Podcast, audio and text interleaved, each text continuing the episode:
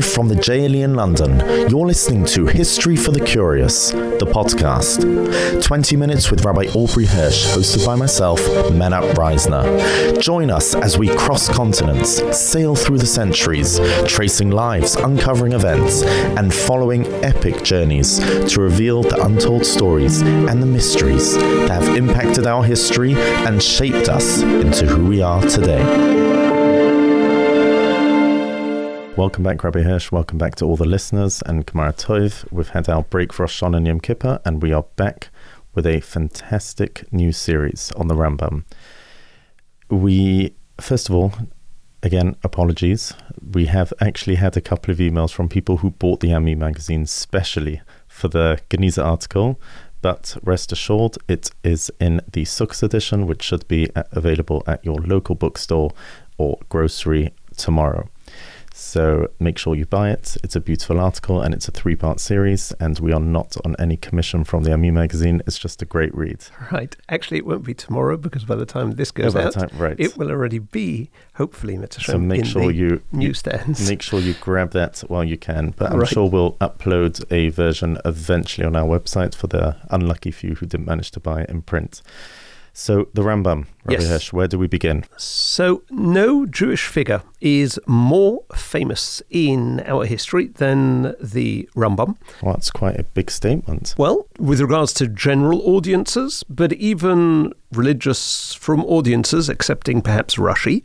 And if we were to put it in one sentence, Rabbeinu Moshe ben Maimon, the son of Maimon, hence Maimonides, or Abu Imram Musa ibn Maimun in Arabic, was born in Cordoba in Spain in the 1130s and died in Cairo in 1204, having also lived in Morocco, and he authored 3 great works. Why does he hold such a massive place in our history? His achievements are enormous. They are also multifaceted. In the world of Torah, he is known as the great arbiter of halacha, the author of the Mishneh Torah that codifies all of Jewish law.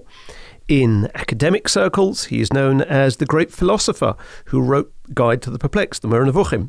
Historians relate to him as the influential communal leader who served as the Nagid, as it was known, leader of Egypt's Jewish community. And to the world at large, he is recognized as one of the most famous physicians in history, and all his pieces have been translated into English. And therefore, there are thousands of yeshivas and high schools and dozens of hospitals around the world named after him, which you don't find with any other person as such. Secondly, we have a lot of data about his life, primarily drawn from his own books and letters, but also his friends and opponents, both of whom we shall meet, write about him. Yet, interestingly, there are things accepted as fact about him, which are either untrue or unverifiable, and equally there are areas which are reliably recorded, but people don't know about them. For instance, his diet, his relationship with others, his family, and put this all together with the fact that he wasn't some academic, writing works in an ivory tower, or even Talmud Chacham living in isolation writing Svarim. He was incredibly involved in the Egyptian Kehillah and wider afield. He literally endangered his life for Jews on a number of occasions, and these things are part of his life story. And he was the greatest in his generation in terms of Torah. The Chazon Ish in Bukharius writes that the writings of the Rambam are beyond the natural capabilities of a human being, and he was clearly given a gift from God. And the Chazon Ish adds, this is what occurs to those who learn Torah Lishma, for its sake. And we know that more than 1,000 Svarim have been written on his works.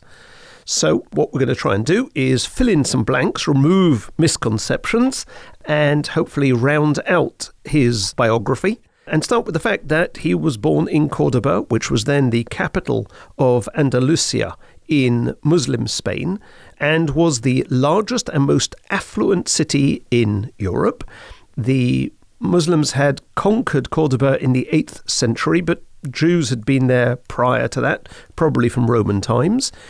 And his family lived in the southwest part of the city, which was the Jewish quarter, and the Great Mosque and the Royal Palace were very nearby. They were the symbols of Islamic authority. And the quarter itself was small, it was crowded, it had narrow streets. Was his ancestry from that city as well? Probably. I couldn't tell you how far back it goes, although we know their names, because at one point he signs himself Moshe, the son of Maimon, who was a Dayan, the son of Yosef, who was a Chacham, the son of Yitzchak, who was a Dayan, and he goes further back. And his father actually was his first, perhaps his only teacher. Oh, so he had proper rabbinic lineage. Yes, very much so. And what about siblings?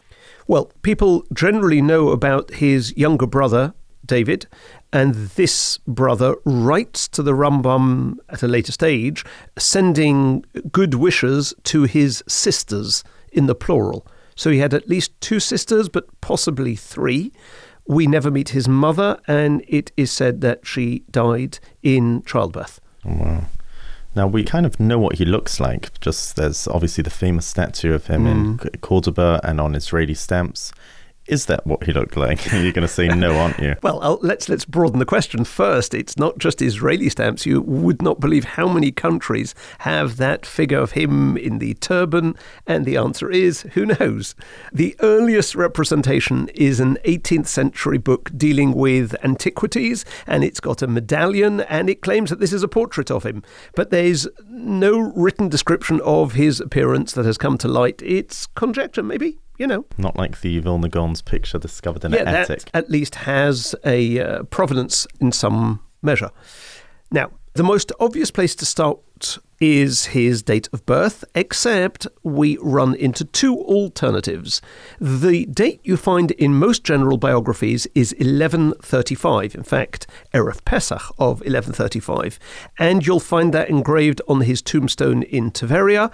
And the source for this is the copy of a report which very likely originates with his grandson, Rabbeinu David, but is preserved in a note that contradicts itself by giving the year as both 1133 and 1135, so it undermines its own impact. Whereas most academic works give the date as 1138. Now, I will admit that for the past 20 years, I taught it as 1135, but based on what I've read up simply for this podcast, I'm leaning more towards the second date.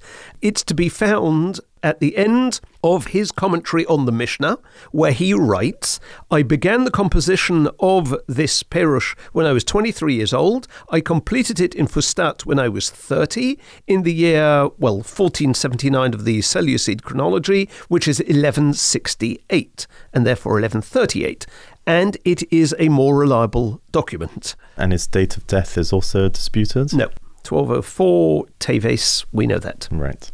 So he spent his early life, as you said, in Muslim Spain. Until 1148, which is when there was an Almohad invasion and everything changes. The Almohads were Muslim and their movement originates in Morocco in the teachings of a messianic figure, the Mahdi, who wanted to restore the pure faith of Islam and enforce the rules of law. And they united, basically, North Africa and Spain under the rule of a single empire and gave the Jews three choices: exile, conversion, or death, which is one more than the Christians ever gave during the Crusades because there was no option of exile. But what it means is that suddenly Jews whose families have been living in Spain for hundreds of years have to make extreme choices. So many Jews feigned being Muslim to escape death or exile, and they became crypto-Jews, Anusim, which obviously predates the Marranos in Christian Spain by a few hundred years. And the Rambam, although his father really, takes the family out of Cordoba, which was a decision that leads to them wandering in Spain for the next decade, 10, 11 years. And you're talking at a time where there's no protection. There's no police. There's no shelter from animals. There's no obvious destination to go to. And in fact, we don't have information about where they lived.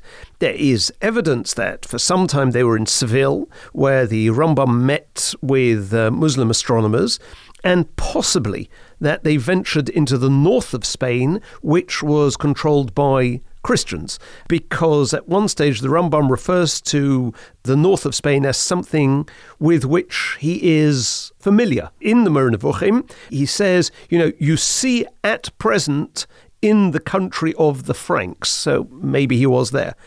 But by 1159, 1160, they left Spain for good and they moved to Morocco.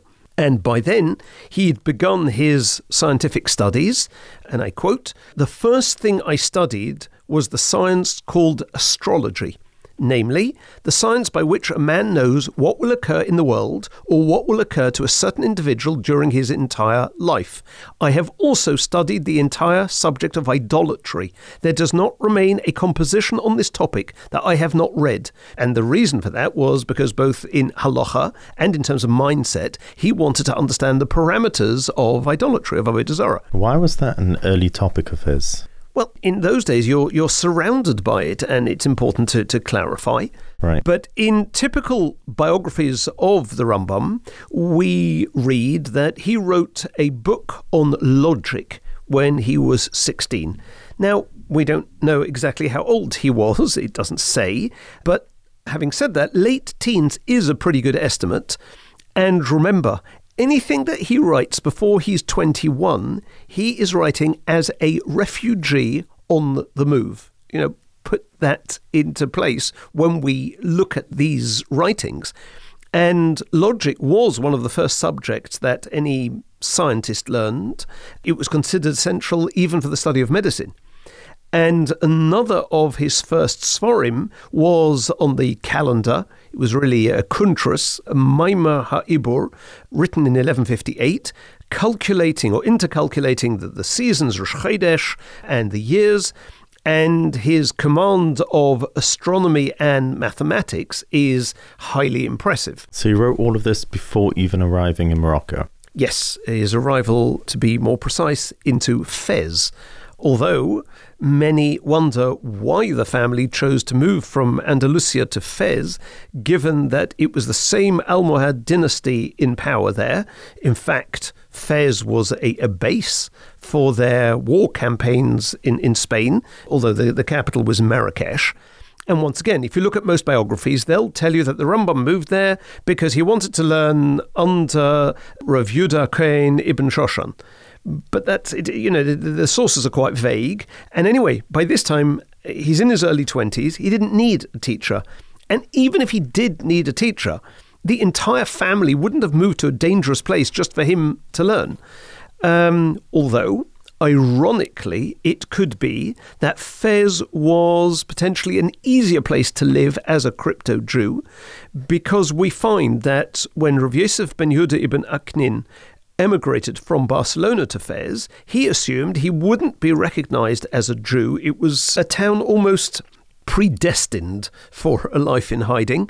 There were narrow alleyways, towering walls, and there was a Berber custom there to wear thick veils on people's faces, including men. About 4 years after he arrived in Fez, he writes his famous Igeres Hashmad, what Jews should do now that they are facing forced conversion to Islam in Morocco. And he wrote the letter in reaction to a widely circulated responsum by a rabbinic scholar who'd instructed the Jews to lay down their lives, to die, rather than submit to Islam. And according to this halachic opinion, you would expect mass martyrdom, as had occurred in the Crusades in the Rhineland. But the Rambam strongly disagreed. Firstly, he proved that Islam was a monotheistic faith, unlike Christianity. And he doesn't rely on halach alone. He brings sources from Agadata, the Gemara. You know, this letter, it's 5,000, more than 5,000 words. It's pages long. And therefore, he advocates a three-part approach. The first is temporarily accept Islam and avoid being killed. Secondly, while in this phase, keep whatever mitzvahs a person can.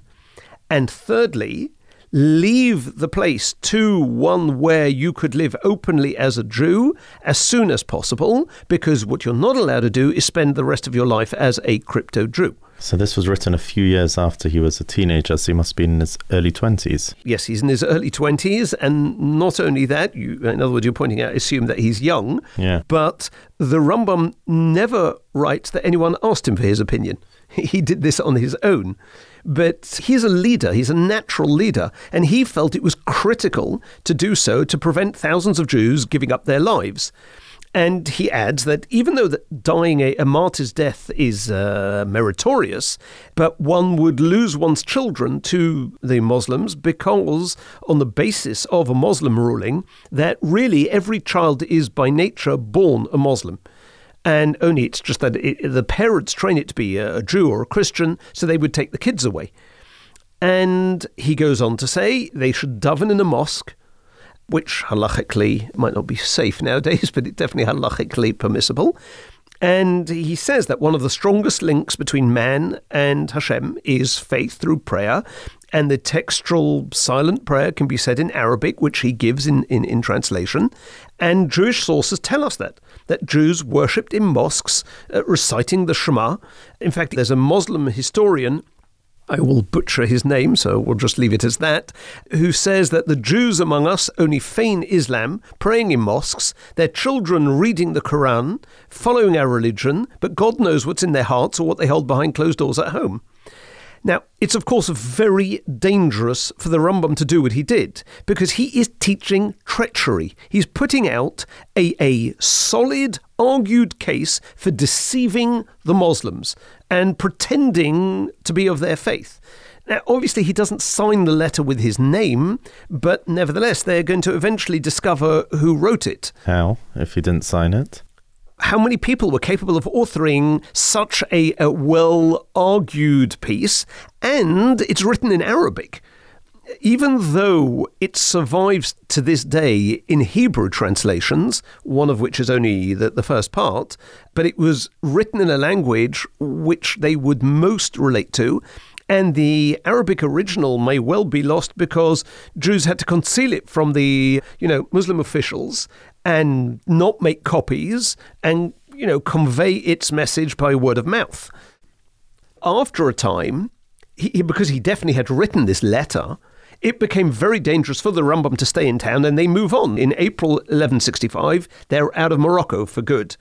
And, the Rambam has parts of his life where he is on the run. But he's still writing. Well, I think it's the first time you've asked a question where you've come to an absolute non-conclusion. What can I do? Read more? No, I've run out of books on the topic, basically. So what was he doing during all those years in Fez? Was he writing Torah or law? We will get to the Torah part in a moment. Firstly, he definitely studied medicine. He got clinical training in the Karaouine Mosque, founded in 859. There was a magnificent library. It became a great center of learning, and I think it's still there. And there was a university joined to the mosque, and it attracted students from Andalusia, from the whole of North Africa. And the Rambam refers to his training in his medical writings. He describes his contacts with physicians, most of them obviously Muslim.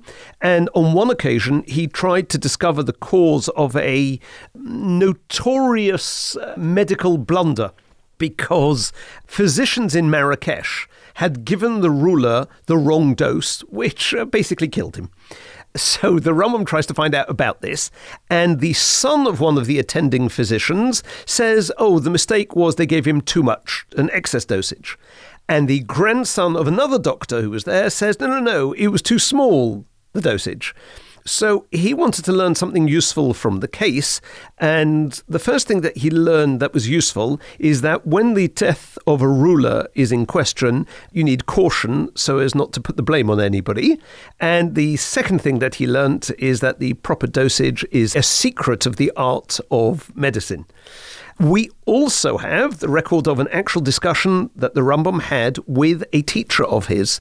He witnessed a healthy young man with fever who died, and this learned physician under whom the Rambam was studying explained the medical error to him, and the Rambam writes up part of their conversation. Oh, wow. Where's that record? In his book called On Asthma. Okay, so he leaves Morocco. I guess his final stop was Egypt. So indirectly, he goes to Eretz Yisrael first. With the intention of living there or a visit? We don't know. But shortly after arrival, he realized he would not be able to live there. So what happens is he crosses the Mediterranean by sea, and merchants, pilgrims, refugees, pirates, they all crisscross the Mediterranean regularly. And some of these ships are huge. They carry hundreds of passengers. And the captains tended to keep the ships near the coast because that way you tended to evade the pirates and also keep the ship safer when there are gales or storms. But the voyages are quite difficult. Travelers had to carry their saddles, their bedding, their equipment, because when they reach dry land, they are going to ride on animals. And they've got to have food and water and clothing and sleeping stuff and books and money. And they've got to sleep with it all to protect their valuables. And the Rambam himself writes as follows. On Motzei Shabbos of the 4th of Iyar, which is April 18th, I set sail from Morocco, and on Shabbos, the 10th of Iyar, April 24th, a great wave almost drowned us, the sea being very stormy, and I took a neder, a vow, that I would fast for those 2 days every year and observe them as a regular public fast, I and all my family and household, and I shall command my descendants to do so until the last generation. And there are plenty of descendants of the Rambam alive today, by the way. And then he writes, on Sunday the 3rd of Sivan, which is May 16th, I disembarked safely in Akko, near Israel, and thereby I was saved from apostasy. And so we arrived in the land of Israel. Do we know of anyone who still fasts? I don't know. I've met over the years members of the family when I've given talks on the Rambam, but I don't know anyone personally who is a descendant. And no doubt if we put this out, we will get emails from them. And it would be interesting to hear and to know. And so he arrives into Akko, which was the capital of the Crusader town of all of Syria and Palestine. And it was almost a Christian city. All the city's mosques had been converted into churches except one. And a Muslim writer records, on the morning of Tuesday, the 10th of the month, which was the 18th of September, we came to the city of Accra, of Akko. May God destroy it. Because it was Christian. He wasn't too happy about that. But the Jewish traveller, Benjamin of Tudela, visited Akko in about 1170, just after the Rambam had left. He finds 200 Jewish families there, 3 Rabbonim, Tzadok, Yefes and Yona, and it was Ashkenaz in the main. And interestingly, the Crusades did not prevent Muslims and Christians from engaging in commerce, even socializing. There was trade between those two, which continued, and merchants traveled from Damascus through Crusader territory, both Muslim and Christians. So they arrived there. And a few months later, I think it's early October, they go to Yerushalayim, where they stayed for 3 days. And the Rambam wrote in a letter back to Akko, but once he was in Egypt years later, all 4 of us walked together in God's house in fear and trepidation. So in other words, while he's in Yerushalayim, this is not a safe place to be. I shall not forget our wandering together in wastelands and forests after Hashem. And therefore he understands he can't live there. And by 1165, Yerushalayim had been in Crusader hands for about 60 years, And whereas under Muslim rule, Jews were allowed to live in Yerushalayim, Christian occupation meant the end of a Jewish presence there other than to do business. They weren't allowed to live there. And it wasn't until Saladin conquered Yerushalayim in 1187 that Jews were allowed back into the city. Now, after Yerushalayim, this is all written by the Rambam himself, the small group travels to Hebron, to the cave of Machpelah. Once again, there are no Muslims or Jews in Hebron because from 1099, the occupying Christian crusaders drove out the inhabitants. They converted the Tombs Mosque into a church and then the shul into a monastery. So they are there very briefly. They go back to Akko until May 1166, when they left for Egypt, which we'll deal with next week. And we're also going to have to find out what the dangers of being in Egypt were, because his first years there were, I guess you could say, eventful and successful, but they were also years fraught with danger and tainted by loss. I don't think I can wait till next week. Well, you might have to. You mentioned he was constantly writing. What was his first main sefer? The first was his commentary on the Mishnah, which he began shortly after arriving in Fez and completes in Egypt in 1168. It's written in Judeo-Arabic, so Hebrew letters, but the language was Arabic. And there are, as we've mentioned in the past when we dealt with the Geniza, there are draft copies preserved in the Geniza showing many crossings out and corrections and additions in his own hand. And the truth is, even as late as 1192, so 25 years later, he is constantly refining his thoughts and correcting his works throughout his life. Another reason to buy this week's Ami. Absolutely. I don't think people fathom what Kisvei Yad one can see. We have of the Rambam and how clearly you can see, yes. Now, his Pirush is not only a commentary on the Mishnah, because in his introduction, for instance, he clarifies the nature of the oral law of prophecy, which is critical because at the time the Karaites denied its validity. They rejected the Talmud. And then, equally importantly, in the introduction to the 10th chapter of Sanhedrin, called Perek Chelek, he outlines the fundamental principles of Judaism. He defines the meaning of belief in one God, of Torah min Hashamayim, of reward and punishment, of the Messianic era, of the resurrection of the dead. And these become known as the Yud Gimel Ikarim, the 13 principles of faith. This is where he first records them.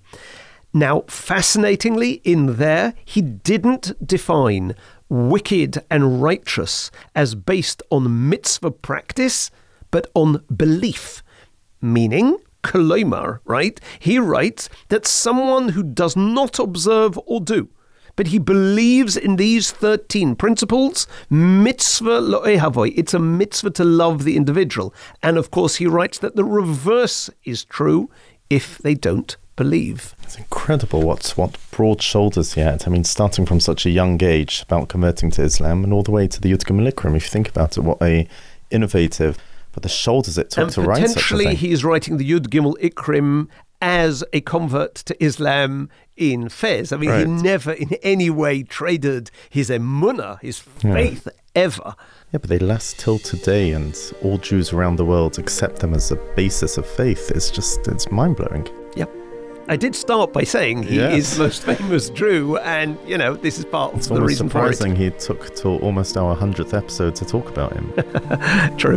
Thank you, Rabbi Hirsch. We'll see you next week for the next part, which we're very looking forward to. Please send your questions, your feedback, your reviews to podcast@jlead.org.uk. Make sure you subscribe so that you don't miss another episode, especially not the next episode on this one. Thank you, and good night.